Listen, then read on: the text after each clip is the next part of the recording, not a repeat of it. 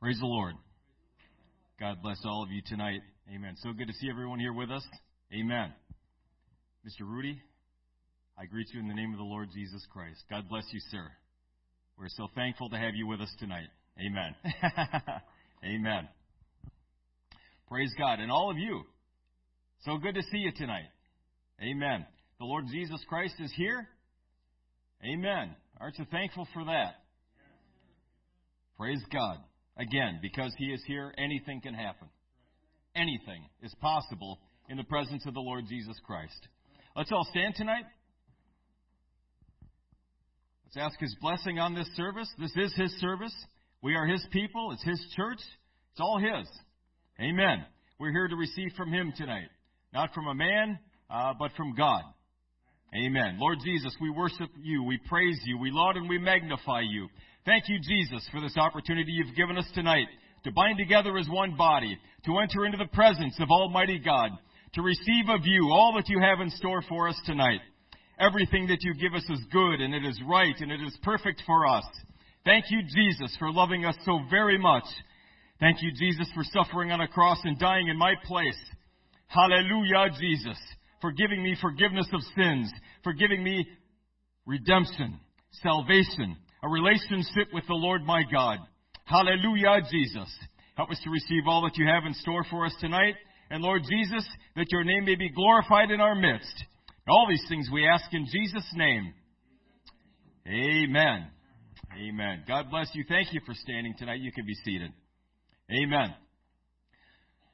So by way of introduction, you notice you have kind of a, a thick uh, handout. Amen. I tried to shorten it up as much as possible. I could have, but I decided, eh, this will be profitable for some, not so profitable for others. We're going to be talking tonight about studying the Word of God. And I understand, I'm hoping anyway, I believe it to be true, that a lot of you already have a, a uh, dedicated regimen uh, of discipline, of Bible study, devotion, memorization, those things. Uh, and if you do, uh, fantastic. And that works for you, man, keep doing it. Keep going forward in that. If it ain't broke, don't fix it. That's my motto. Uh, but if you can glean anything from this tonight, uh, please do. And if you don't have a dedicated regimen of Bible study in place at present, uh, you can use this as, at the very least, a starting point. These aren't meant to be hard and fast rules. You've got to do this and then you've got to do that. Uh, no. Uh, just look at it, use it as a starting point, if nothing else. Uh, but start. Start somewhere. Start doing something. Uh, and as you do that, as you dedicate a portion of your time to studying God's Word, God will lead you into different areas and God will develop with you a pattern or a plan that works for you. Amen. But you got to start somewhere.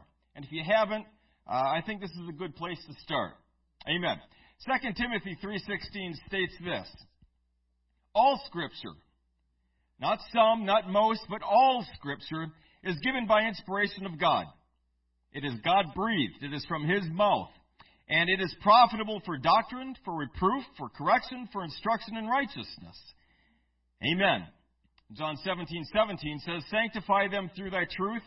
Thy word is truth. Amen. Now, this Bible study tonight from this point forward is going to make a very big assumption.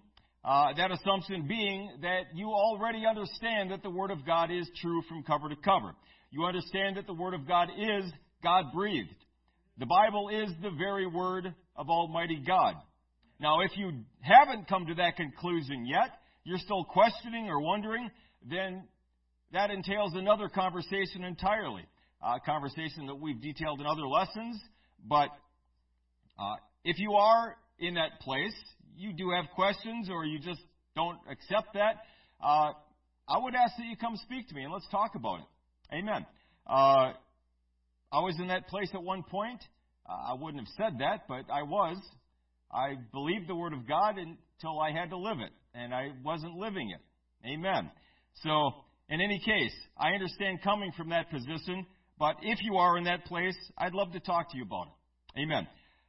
Assuming, though, that you do understand that the Word of God is true from cover to cover, it is God breathed.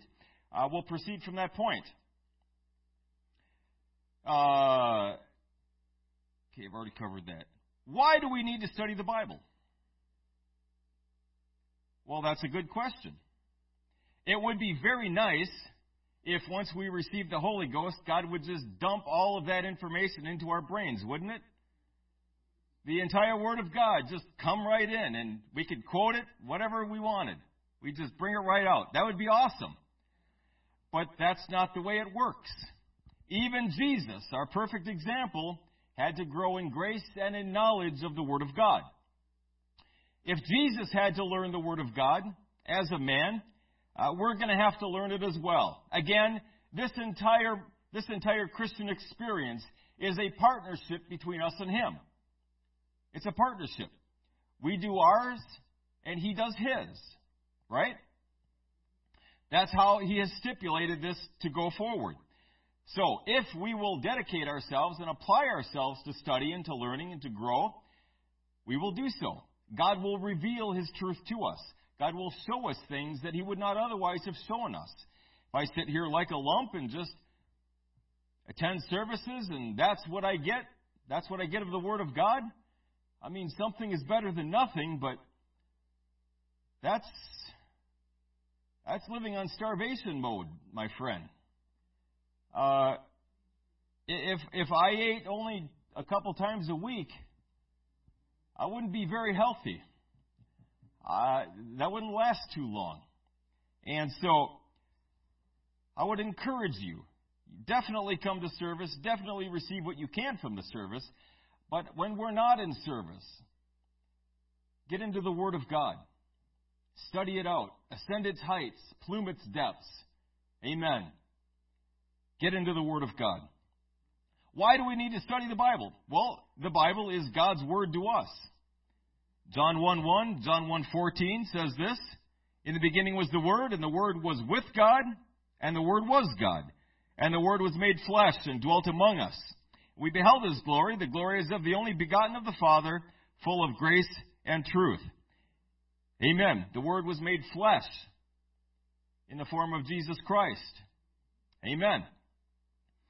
So, the Bible is God's Word to us. The Bible is many other things to us our daily bread, our judge, our revelation of God, who He is, what He wants, His character, His will for our lives. If we don't understand Scripture, there's a whole lot that we don't understand that we really need to understand. What does He expect of me? Wouldn't that be nice to know? If I'm going to stand before Him one day and be judged by Him, which the Bible clearly states, I want to know by what standard I'm going to be judged by. How do I meet that standard? The Bible tells us that. His character. What should I aspire to? Who should I aspire to be in my life? Should I aspire to be aggressive and, and get everything I can? Is that the character of God? Well, if I don't read the Bible, how would I know? That's not the character of God, by the way. John 6:35 says Jesus said unto them, I am the bread of life. He that cometh to me shall never hunger, and he that believeth on me shall never thirst. Amen. It is the bread of life to us. John 14, 8 through 11 says, Philip saith unto him, Lord, show us the Father, and it sufficeth us. Jesus saith unto him, Have I been so long time with you, and yet hast thou, thou not known me, Philip? He that hath seen me hath seen the Father. And how sayest thou then, Show us the Father? Believest thou not that I am in the Father, and the Father in me? The words that I speak unto you, I speak not of myself, but the Father that dwelleth in me, he doeth the works. Believe me that I am in the Father, and the Father in me, or else believe me for the very work's sake. Amen. The Bible explains to us that Jesus is God manifest in flesh. What an awesome thing that that is.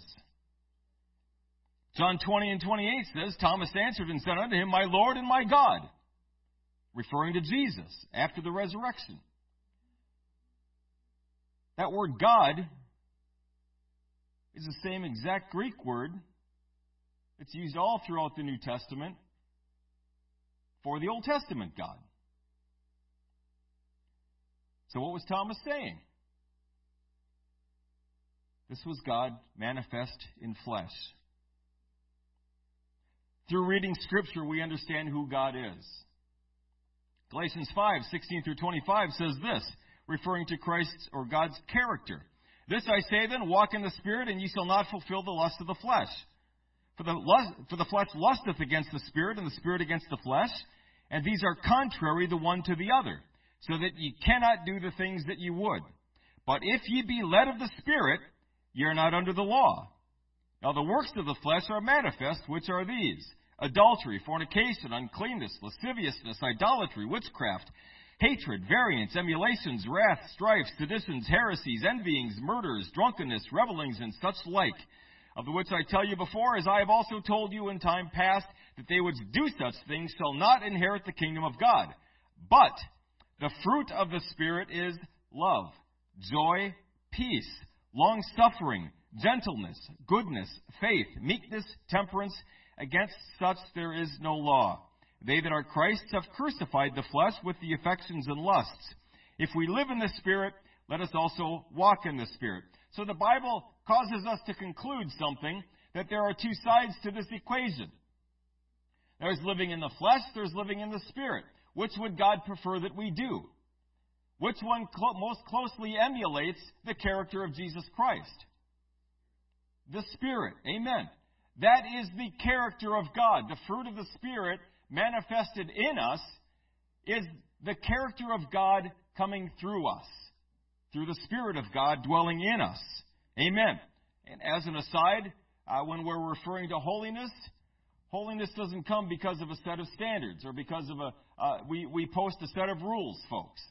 That's not holiness. That's that's a legal set of rules. I mean, and you can follow rules. I mean, I do it at work. Now, some of the stuff I do at work, I do because that's the rules, not because it's in here. Uh, but I, as the condition of employment, that's what I need to do. So I do it. But the, the, the kingdom of God is something else entirely. God wants it in here. He wants to write His laws where? On the tables of our hearts. Not on tables of stone, like He had to in the Old Testament. He wants them written in here. And when they're in here, folks, they will inevitably manifest themselves on the outward. Amen. But it starts in here. The fruit of the Spirit starts inward. The Bible is able to transform us, bring us into a state of Christ likeness, if we'll study it and apply it. Hebrews 4:12 says the word of God is quick and powerful and sharper than any two-edged sword, piercing even to the dividing asunder of soul and spirit and of the joints and marrow and is a discerner of the thoughts and intents of the heart. The Bible says in the Old Testament, the heart is deceitful and desperately wicked. Who can know it? Our hearts lie to us. We think we know what's going on, but a lot of times we don't. But the Word of God can discern through all of that. The Spirit of God can discern through all of that and tell us in no uncertain terms what is really going on. And I'm thankful for that because here's why. When I'm, when I'm stuck in delusion, when I'm stuck thinking I know what's going on, but I really don't, there's no fix, there's no cure. I'm stuck living that way. I just have to deal with it. But if I know what's really going on, I know the source of my contention, I know the source of, of, of my problem or issue or whatever it is, now something can be done about it. Now I can call the Lord Jesus into that situation and let Him heal me. Because I'm not deluded anymore. I'm not, I'm not under these false pretenses that, well, it's, it's so and so's fault. That's why I'm like this. Well, that could be a catalyst. I mean, I'm not saying that that doesn't affect people. It does. But at the end of the day, I'm choosing something. I'm choosing how to respond to a situation. And I understand. I understand it's easy for me to stand up here and say, well, you just need to do the right thing. I get that. It's not so easy when you're in the middle of it. Okay, we all understand that. But the right answer is still the right answer. And it applies to me as much as anyone else. If someone's done me wrong, the Bible commands me to forgive them just as well as it commands you to forgive. It applies equally to every Christian, every person. And that's the right answer. When I know what the real situation is, and the Bible can tell me that. The Bible can reveal that to me. And once, once truth illuminates my mind, once, once the problem is illuminated by the Word of God, and everything is laid bare, now I can, I can unpack it. I can start letting God unpack it and work through that stuff and heal me. I don't have to deal with these things for the rest of my life. I don't have to push them down and, and just work through it. I can actually be delivered from these things. And the Word of God helps with that. It illuminates what's going on in my heart. The Bible contains many covenant promises we are to stand on in time of need. 2 Peter 1 4 says, Whereby are given unto us exceeding great and precious promises, that by these ye may, might be partakers of the divine nature. That's an important phrase. Having escaped the corruption that is in the world through lust. Partakers of the divine nature. What does that mean? What is the Bible saying here? Through, the, through these exceeding great and precious promises, I can be a partaker of the divine nature. Through these promises, folks, I can receive salvation. I can receive miraculous healing. I can receive miraculous deliverance from anything that I'm suffering from. I can even forgive people that I've not been able to forgive. And sometimes, folks, that's just, that's human nature. I can't forgive that person, but God can help me forgive that person. God can give me the strength. God can give me the, the ability to do that. Amen. I'm picking on forgiveness. I could be picking on any number of things. The Bible reveals truth to us. John 18:37 says, Pilate therefore said unto him, Art thou a king then? Jesus answered, Thou sayest that I am a king. To this end was I born, and for this cause came I into the world, that, that I should bear witness unto the truth. Everyone that is of the truth heareth my voice. Jesus Christ bears witness unto the truth. Now that, that gets back to what I was saying earlier about it, understanding that the Bible, the Word of God, is truth. It is a worldview. It is a presupposition. I can't prove it scientifically that God exists, although uh, on the same token, you can't prove that He does not exist. Try proving something isn't. Any philosopher will just walk away from that one. Uh, you can't. You can't prove that something isn't. Uh, because nobody knows everything in the entire universe. Except one person we believe to be God. He knows everything. But we don't. I would dare say that uh, nobody even knows half of everything. Anyway, I think that's an interesting concept. Moving on. This worldview that we, and we, we've spoken about this at length in times past, but just understand this. If we don't accept the Word of God as being absolutely true, then we accept something else as being absolutely true. Everybody does. Everybody has a certain set of presuppositions to which they subscribe, through which all data, all evidence is filtered through. There are some things that some people just won't hear. That's the way we're built. That's the way we are. Because we're filtering things through our worldview, our presuppositions. If I speak to an atheist about miracles, he's not going to hear that. Why? Because miracles can't exist. Has he scientifically proven that they can't exist? No. They, they can't exist based on his worldview, based on his set of presuppositions. Everybody has them, including us. Our presuppositions, our worldview is based in Scripture. The Word of God is the ultimate authority. The Word of God is the foundation for everything. That's what the biblical Christian believes. If a Christian doesn't believe that, yeah, we'll leave it at that. that that's something else. John 1:17 says the law was given by Moses, but grace and truth came by Jesus Christ. Psalm 119, 142 says, Thy righteousness is an everlasting righteousness, and thy law is truth. Psalm 119, folks, awesome psalm concerning the Word of God, concerning the principles and precepts and, and, and uh, the laws and judgments that the Lord our God gives us. Psalm 119, 151 says, Thou art near, O Lord, and all thy commandments are truth. Amen.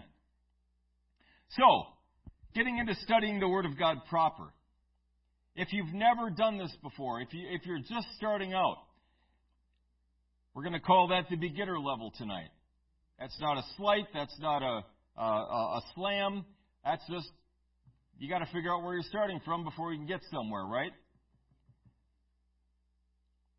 If I try to get to Washington, D.C., uh, it's helpful to know where I'm starting from. If I'm starting from Eau Claire, Wisconsin, or if I'm starting from Barrow, Alaska, the directions are going to be different, even though I'm trying to get to the same place. So, if we've not, if we've not done anything with this before, we're just starting out. Okay, some things that you ought to know. What is the Bible? It's a collection of manuscripts that have been assembled into one book. Today we have it as one book we call the Bible. We don't buy a bunch of manuscripts, we just buy one book. It's a Bible. But it has 66 different manuscripts or books in it. This book is divided generally into two parts the Old Testament and the New Testament. Testament is a legal term uh, referring to a testator, uh, and it has to do with a will. Some would refer to it as the Old Covenant and the New Covenant. It is God's Word given to us through the agency of men. And we see that all through Scripture. That men wrote this. Many men wrote this. But there is only one author. It's a living book. That means that I could study it for a thousand years and never begin to scratch the surface of what it has in there. I could study it for a thousand years and come the next day and see something brand new. I'd never seen that before. It's an incredible book. It's living. It speaks directly to you. It's going to speak to you differently than it speaks to me. Why? Because you're a different person. You're going through different things. So it's a living book. Some have asked, uh, can I make notes in my Bible? Is that allowed? Can I underline? Can I highlight? I would say absolutely you can. Mark it up. Do what you need to do to remember it. That's what it's there for. You're not, uh, you're not being sacrilegious. You're not dishonoring God's word by doing that. I would recommend uh, taking notes in a notebook too. Uh, I find that helpful. We'll talk about that later, but but definitely uh, make notes in the margin, underline, make cross references, whatever whatever you need to do. There are different types of translations that we see.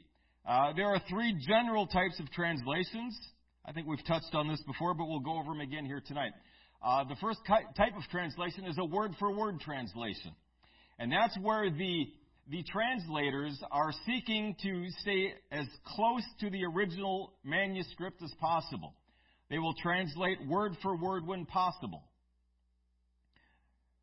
They're striving for accuracy. Most accurately follow the Hebrew, the Aramaic, and the Greek original text. Okay? Uh, some examples of that are the, the King James Version, the NASB, the ESV, there are others.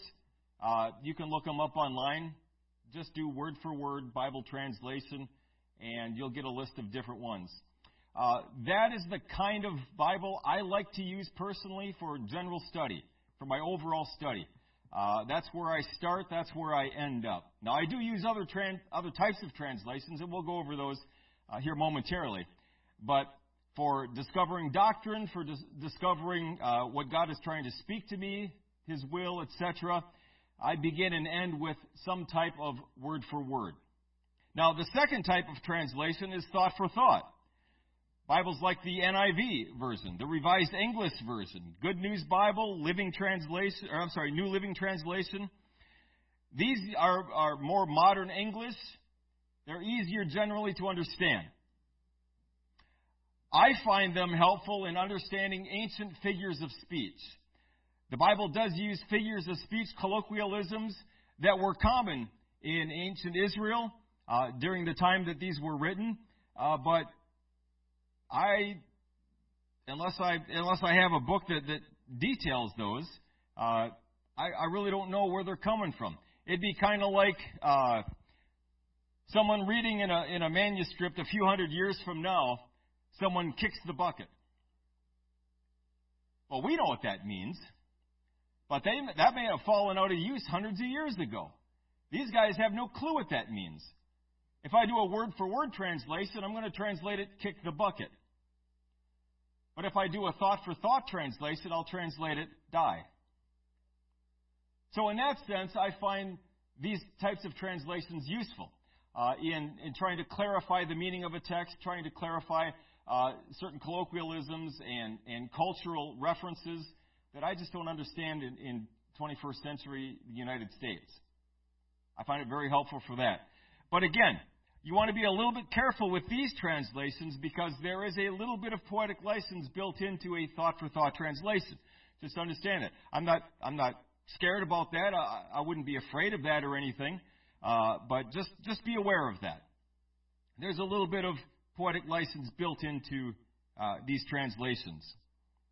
Now, the third type is a paraphrase. Translations like the Message or the Living Bible. Now, I would use these uh, primarily to get a, a, better understanding of the flow of, of a Bible account, the overall picture, the overall bird's eye view of something, or to get a, a maybe a better understanding of a, of a Bible character. That's really all I use these types of translations for. And the reason for that is because there is uh, certainly at points a lot of poetic license built into the paraphrase. Amen. Uh, so I wouldn't really use these for any serious Bible study uh, because of that fact. But I would use it for the aforementioned reasons. To get a better understanding of the flow of a story or an account, uh, maybe a better understanding of, of where the character fits in the story, things like that. A bird's eye view. So those are the three types of translations that you'll run into. Again, I would recommend doing the bulk of your study from a, word for word doesn't have to be KJV. I like the KJV simply because that's what I've always used. I'm comfortable with it. Uh, someone just coming into this may not be comfortable with the these and the thous and the thys and all of that. Uh, but I, from far back as I can remember, we were using KJV, so that's what I use. I did all my memorizing out of KJV, so so I'm comfortable with that. That's what I use. Uh, a lot of people are going to ESV. NASB is is a good translation too. Uh, any one of those would be fine, I think. Uh, but for me personally, I'm going to stick with the KJV because that's what I've always used, and it's a good translation. So, so pick what's pick what works for you, and uh, go with that. Amen. The two types of uh, divisions we talked about a little bit ago, the Old Testament and the New Testament. The Old Testament was written over a period of 1400 years by 32 different writers and it covers approximately 3,600 years of man's history. Amen.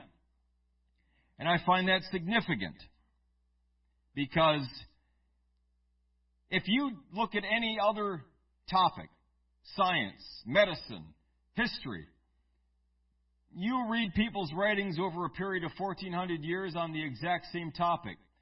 What you'll discover is that there's a lot of disagreement. Nothing messes, nothing fits. But with God's Word, everything fits perfectly. 32 different writers over a period of uh, 1,400 years. And everything is perfectly fit together. Not one contradiction, nothing. It all, it all comes together silky smooth. A good way to remember how many books there are 39 books. Old has three testament. Old, Old has three letters. Testament has nine letters. Three and nine is 39. 39 books. Amen. Easy peasy. And again, there are many writers, but only one author. And that's the reason why everything remains completely and wholly consistent because there is one author working through 32 different people over a period of 1400 years. It's awesome. Those 32 people had different backgrounds. They were from different time periods, lived in different parts of the world. They had different personalities and experiences, and yet one continuous story. Nowhere do we see a writer's own philosophy or ideas inserted into the text. One quick example of this is Moses. Moses is purported, and we generally believe it to be so, as being the author or the, the writer of the first five books of the Bible, the Pentateuch Genesis, Exodus, Leviticus, Numbers, Deuteronomy. He's the one that penned them. Moses was brought up in the courts of Pharaoh. He would have learned all of the science, all of the religion of the Egyptians. We don't see any of that. Not one reference to that in any of the five books of the Bible. Nothing. All we see is what God says. So that's a, that's a very easy example to demonstrate that the men that God used, he was he wasn't really using their minds or their experiences. He was they were being made available to write God's word, to write it God's way, in His time. Period. That's important for us to understand because some of the arguments against God's Word is, well, it's written by men. Yes and no. Yes, it was penned by men, but the author was God. That is a very important difference. So we can be assured that what we have today, and we'll, we'll get more into how we received what we have today in its form in a little bit. But we can be assured that what we have today is the very Word of God. The entire book from Genesis to Revelation is both internally and externally consistent. No contradictions and only one persistent account throughout. That of God's love for us and His desire to redeem fallen humanity. That theme is present throughout all of Scripture. It starts from the very first book and it ends in the very last book. Aren't you thankful that this God that created everything, created you, loves us enough to redeem us? I am. I am so thankful for the redemptive power of Jesus Christ. That overall theme never falters or wavers in the slightest in any area of Scripture. It Doesn't matter whose God is using to write the particular book. Something that would be helpful for the beginning aspiring Bible scholar is to memorize the books of the Bible. Now, when I got in church, I'm sure when some of you got in church, uh, some people would have these tabs in their, their Bible, and they would refer to them eloquently as backslider tabs. Never heard that? That's what they called it in our church. Backslider tabs because you didn't know you didn't know the Bible. I don't I don't know why they called it that. I had tabs. I found it helpful when I was first getting in church. I didn't care. I had tabs and they were great. I don't need them now, thank God. But I did then, and I found them helpful. So if you find it helpful, man, throw the tabs in there and don't look back. If it helps you find find scripture quicker and easier, do it. I'm telling you, they're awesome. But I would, I would encourage you to memorize the books of the Bible. So you can, someone shouts out Hosea chapter 3. You know, is that Old or New Testament? I mean, like I said, that's where I started. I knew where Revelation was. I knew where Genesis was. I didn't know where anything else was. anything else, I needed to look at the index. What page is that?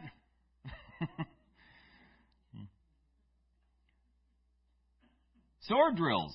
I thought sword drills were fun uh, when I was when I was first getting into this. Someone would throw a scripture out, and first one to get it wins the wins the drill. That's good practice. Amen. So methods of study. when you're first starting out, the first thing I would encourage you to do is to discipline yourself to read something in the Bible every day. Even if it's only one verse every day.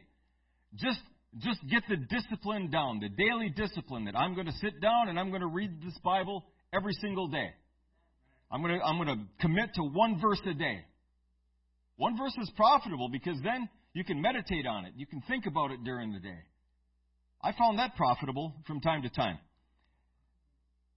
But once you get that down, once you once you, once you feel like okay, this is a habit now, this is this is something I'm doing every day no matter what. Start pushing yourself.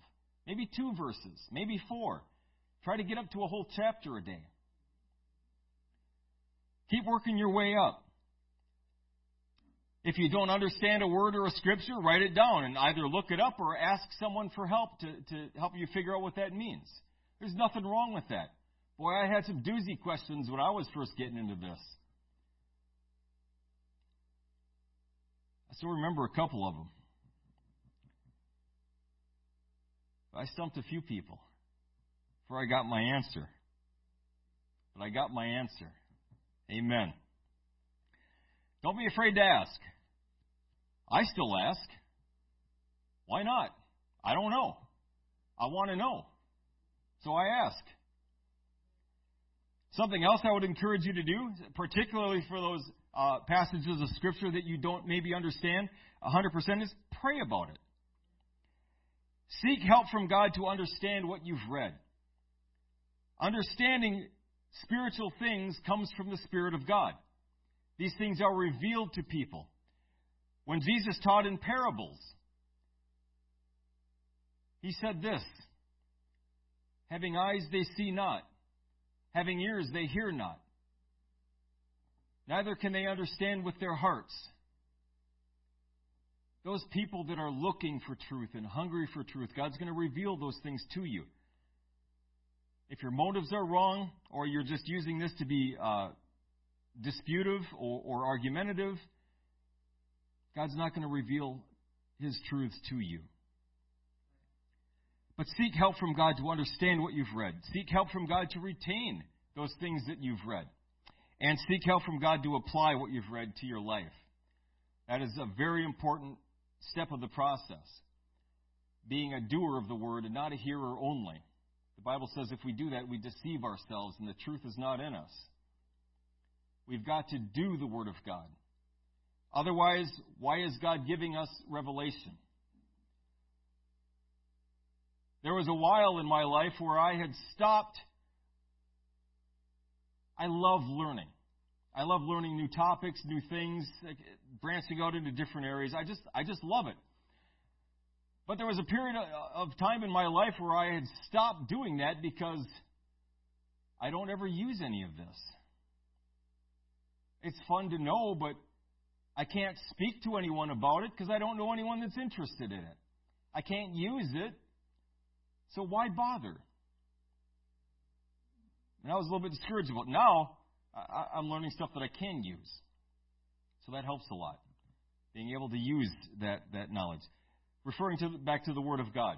If I don't use, if I don't apply what God is showing me, it's useless information. It does me no good. It does me no good just to know what the Bible says if I'm not doing what it says. I've got to do it. There are all kinds of people that know the Word of God. Satan knows the Word of God. He knows it better than any one of us. The only difference is he doesn't do it, right? We ought to be doing it. We ought to be doing the Word of God. Memorize Scripture. This is very profitable for us. Pick a favorite verse or one that you think has been used a lot in services, one that's been helpful to you in a particular situation. Pick one of those verses and memorize it. Now, memorization for a lot of people can be very scary. And the reason for that is, well, I'm not good at memorizing. I can't remember stuff very well. Well, it's a muscle like anything else. People don't start off bench pressing 300 pounds either, unless you're a mutant. I guess there are probably those that can start there, but I know I can't. I'd have to work up to that for a few weeks. Amen. Memorization is the same way. It's a skill that you can learn. As you begin to memorize, it gets easier. It, it may be very difficult at first, but just press through. Press through. My, my strategy is just say it out loud a bunch of times 10, 20, 30, 40 times. Just repeat it over and over and over. Listen to it. Listen to yourself saying it. And then start trying to quote it. You probably won't get it right the first time. Just look back and try it again. Eventually, you're going to get it. You're going to have that victory. I've memorized my first my first scripture. Jesus wept. Amen. I memorized a, a Bible verse.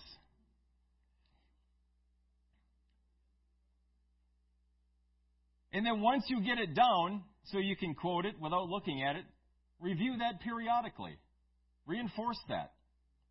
Short term memory is one thing, getting it into long term memory is something else entirely. If you keep reviewing that from time to time, it will get into your long term memory, which is where we want it. The final thing I would recommend to the, the beginner, I would recommend to anybody, is tell others what God has, has been showing you in His Word. Tell someone. And don't be, don't be bashful or ashamed or embarrassed about it. And if someone comes up to you excited about what God is, is, is talking to them about, and you're like, you're thinking to yourself, yeah, I knew that years ago. That's pretty elementary. Don't say that. Please don't say that. Be excited with them. Man, that's awesome that God's talking to you. Isn't that awesome that God would speak directly to that situation? Encourage that.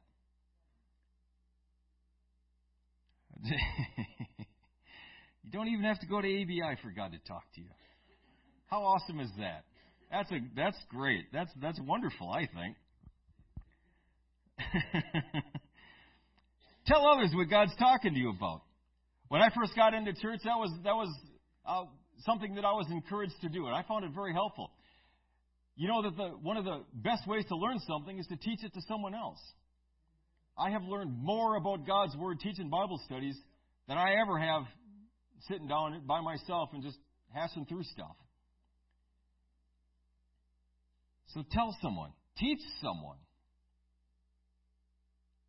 Principles of interpretation to be aware of at this stage. There are a lot of different principles that we could get into, uh, but at a beginning stage, I would just stick with this. Let Scripture interpret Scripture. That's the first one. If you're unsure of a passage, uh, read the read the verse before it. Read the verse after it. Read the entire chapter. Read the chapter before it. Read the chapter after it. Try to try to see where it fits in context. Scripture will interpret Scripture. God designed it that way. Second thing uh, we should be aware of is God will never contradict what He has said in His Word. I've spoken with people. Uh, they've told me some some doozy things that God has told them, and I'm like, are you sure that was God?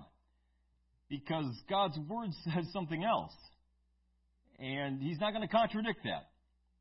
So when you're praying about a scripture, or when you're praying about, uh, Lord, illuminate this to my mind, and you get an answer just understand that answer is not going to contradict any other part of Scripture. Remember what we said before. Everything is, there's no contradictions in Scripture.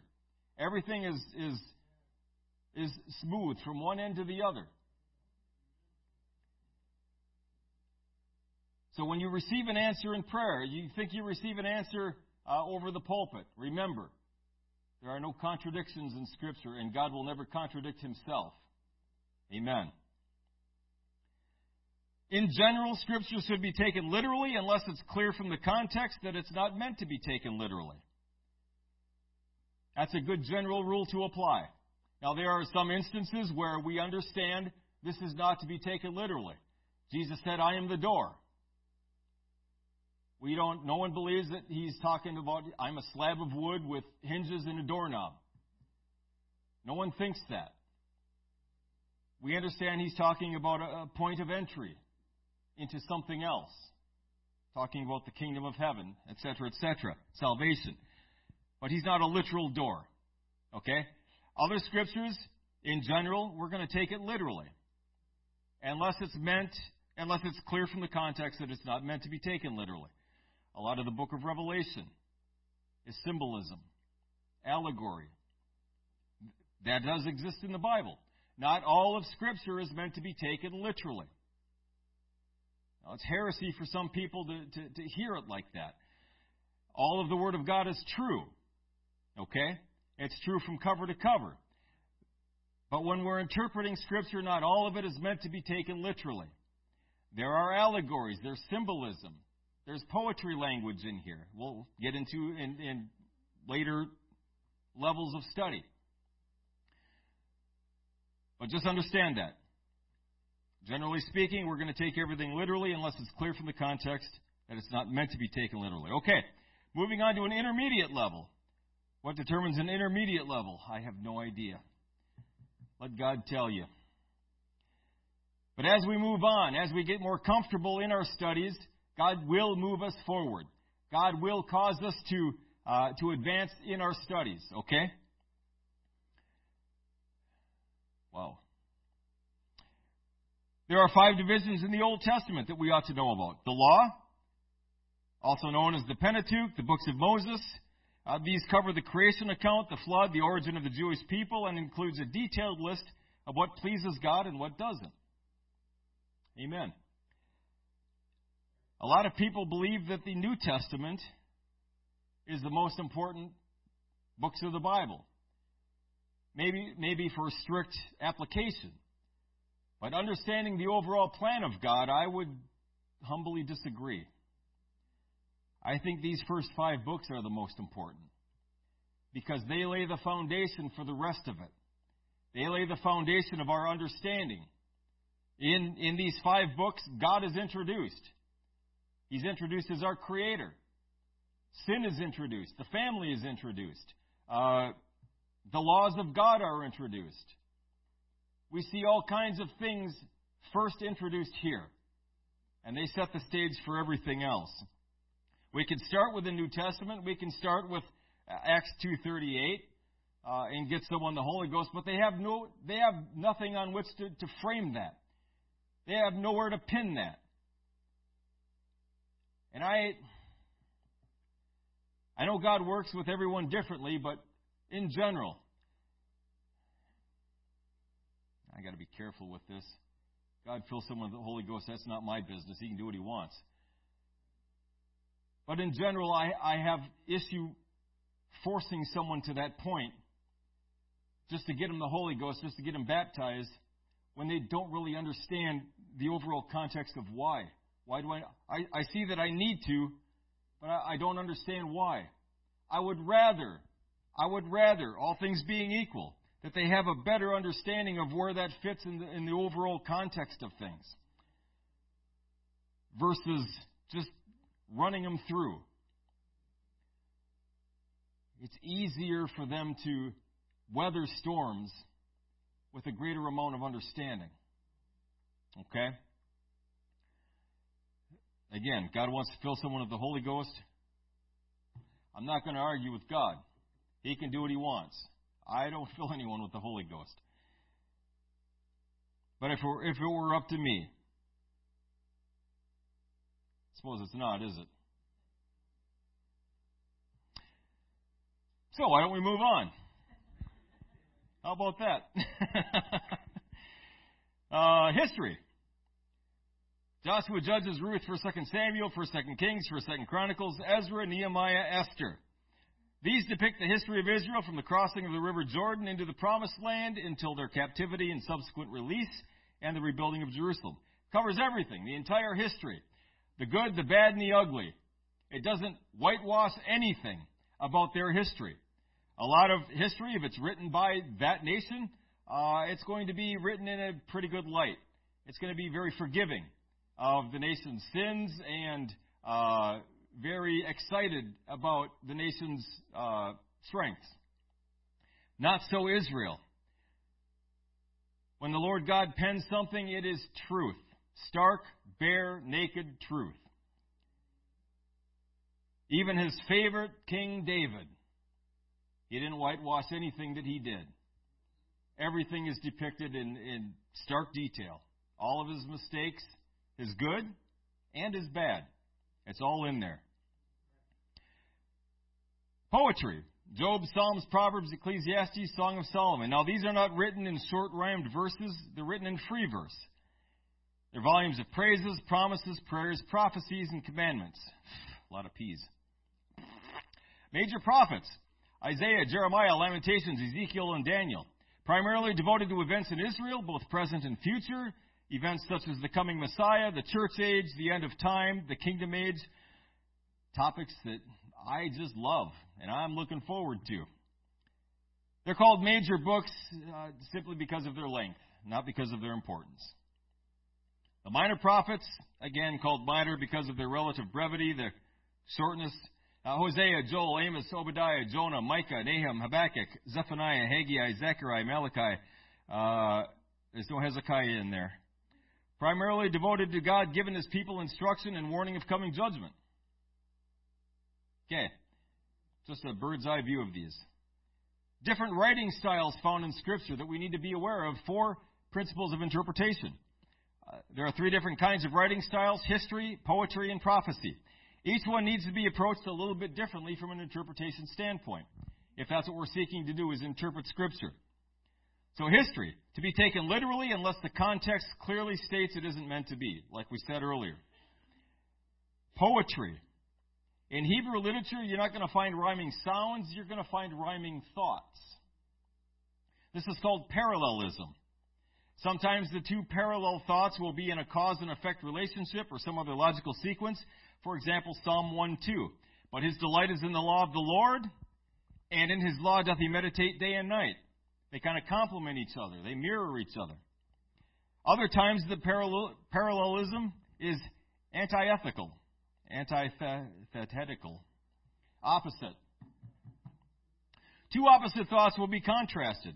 I had that memorized and I knew I'd had a problem with it. Psalm 1 6 says, For the Lord knoweth the way of the righteous, but the way of the ungodly shall perish. They're contrasting ideas. You see that a lot in the poetry literature we find in Scripture. What matters for us here uh, concerning interpretation is that if one line of poetry is unclear, the second line may help clarify the meaning. Okay, so if we have a problem with, with one part of it, the second part of it may help us understand. In prophecy, prophecy there is extensive use of symbolism.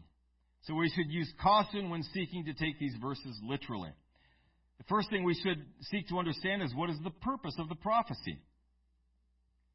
One, one possible purpose is to warn of potential consequences and inspire change in us. In Jeremiah 18, we see a prophecy uh, concerning that. I'm running out of time, so we're, not going to read that. Uh, verses 5 through 10. Jeremiah 18, 5 through 10. You can look that up. Uh, another idea that we need to look for is to prepare us for the future. Not to know what the future is, but to get us ready for the future. The reason that we can discern the signs of the times is not so that we can go around telling what the future is but it's so that we can be ready for it. We can get others ready for it. Jesus gives us the book of Revelation so that we can understand when are these things going to take place and how do we get ready for it? Because we've got to be ready, folks. That's the purpose of prophecy, future prophecy. There's two kinds foretelling and forthtelling. Expose common pitfalls of human nature. The book of Hosea is a perfect example of that. In the New Testament. In the New Testament, we have four Gospels. Why four? They're the same basic story, right? But they're written from different perspectives, different accounts given. They were written to different audiences. Okay. Matthew, Mark, and Luke are known as, as the Synoptic Gospels because they give a synopsis of the life of Jesus Christ. John's book is different. It was written much later it contains accounts that are not found in the other three, and it seeks to present a deeper portrait of Christ, their Messiah. Matthew was written to the Jews. It uses a lot of Old Testament prophecies showing that Jesus fulfilled them. It seeks to present Jesus as the King. Mark was written primarily to Gentiles, seeks to present Jesus as the suffering servant. seeks to show later Christians that Jesus had no political affiliations as related to Rome, but was here to establish his heavenly kingdom. There was an idea shortly after Christ's resurrection, uh, again, particularly the Zealots, that uh, he wanted to establish a kingdom here on earth. Uh, that wasn't the case. They thought that before. Some continued to think that after. Luke was written to the Gentiles, presents Jesus as the Son of Man. He uses a lot of uh, phraseology describing Jesus as the Savior of the world, not just of the Jews, the universality of salvation, showing that it was also for the Gentiles, not just the Jews. That was, that was the primary focus of the book of Luke. John was also written to the Gentiles, seeks to demonstrate that Jesus is the Christ, the Jewish Messiah that was prophesied, and that he is indeed the Son of God, that he was God in human flesh. Amen. So, methods of study at this level. At some point, you're going to want to start using some Bible study tools. Amen. Uh, you don't have to. Again, looking at these different uh, stages, and I'll admit that these are arbitrary stages I'm using just to categorize things, but do I need to have a library of, of, of Bible encyclopedias and, and, and concordances to understand what God is telling me? No, you don't. God speaks to you wherever you're at. I would still encourage you to move toward that, though, and, and the reason is this. The more you understand of Scripture, the more you apply Scripture to your life, the deeper you're going to want to go. The greater understanding you're going to want to have. And these things, it is our privilege, it is our pleasure to dig these things out from Scripture. It is the glory of kings to search out a matter, the book of Proverbs says. So I would encourage you, uh, if you're not, move toward these. They really help our understanding. Uh, concordances, useful for looking up Bible passages. If you only remember a word contained in that verse, You can do a word study, find every use of a particular word in the Bible. Concordances are awesome. Uh, Strong's Concordance, uh, I've used that for years. I've tried other ones. I always seem to go back to that one because I'm just comfortable with, with that. But there are other ones. Uh, Bible dictionaries, useful in understanding the historical and cultural context of a passage. I'm starting to move fast. I'm sorry. Bible Dictionary, cross reference guides. Anyway, you got the list there in your notes. Uh, look them up. You can find plenty of information about them online. Uh, you don't have to buy the paperback. The paperback are very expensive, but if that's your thing, man, buy all the paperbacks. Uh, you can get them online largely for free. Uh, different Bible programs, you can get these for free. Uh, and they're awesome. Principles of interpretation to be aware of, I included that as well. As you begin to, to move uh, farther along in, in, your study of Scripture, uh, apply these principles to your studies. Amen. They'll, they'll help a lot. Okay. Advanced that's where you start getting into the original languages, Greek or Hebrew lexicons, the original manuscripts, extant manuscripts, uh, all of those things. Anyway, um, when you're when you're looking up the original meaning of a word, I would give you one caution. I do it. A lot of people do it. Uh, it's helpful in, in, in understanding a passage, I think. But just a word of caution. A lot of these words have multiple meanings. And it's tempting to not look at the context and just assign the meaning that, that best fits what you're wanting it to say. Please don't do that. Uh, look at the context of the passage. Look at what the what the overall uh, verse, the overall chapter is trying to say, and let Scripture tell you what it's supposed to mean. Okay. That's my one word of caution there. Unless you're familiar with the language. I've, I've, I've read things uh, from people who are familiar in our movement that are familiar with this. Uh, Brother Segraves uh, has a bunch of stuff on this. He speaks or, or reads or both these languages, and he has given this this word of warning. Uh, unless you're familiar with the, the, the syntax, the grammar, the, the idioms, all of those things, how sentences are structured, uh, be careful when, when you're just picking a word out uh, out of the ether and assigning a meaning to it. Uh, it could it could have several meanings based on context, so just be aware of that. All right, uh, original manuscripts. You can actually there are Bible programs. Uh, mine has a lot of the original manuscripts that the translations have used. Um, I can't read them, but uh, they're there. Uh, anyway, so they are available uh, for people to look at. They're they are out there. And when you start looking at the original manuscripts, you start looking at the, the amount, the, the vast amount of manuscripts, evidence that we have. Uh, it, it, it's really a, a boost to your, your confidence in the Word of God. All right, in conclusion, when we seek to understand, to study, make absolutely sure that your motives in your heart remains pure. As you begin to learn more and as God leads you into greater areas of revelation, we're human beings, folks, and the temptation is always pride. I know more than he does. I know more than that person does. It seems silly when you verbalize it like that. I, I know. But we can get to that point real easy. We are seeking wisdom. We are seeking to receive wisdom and understanding from God for the purposes of being better able to serve and please Him. I want to be Christ like. That's why I'm seeking wisdom. I want to please Him.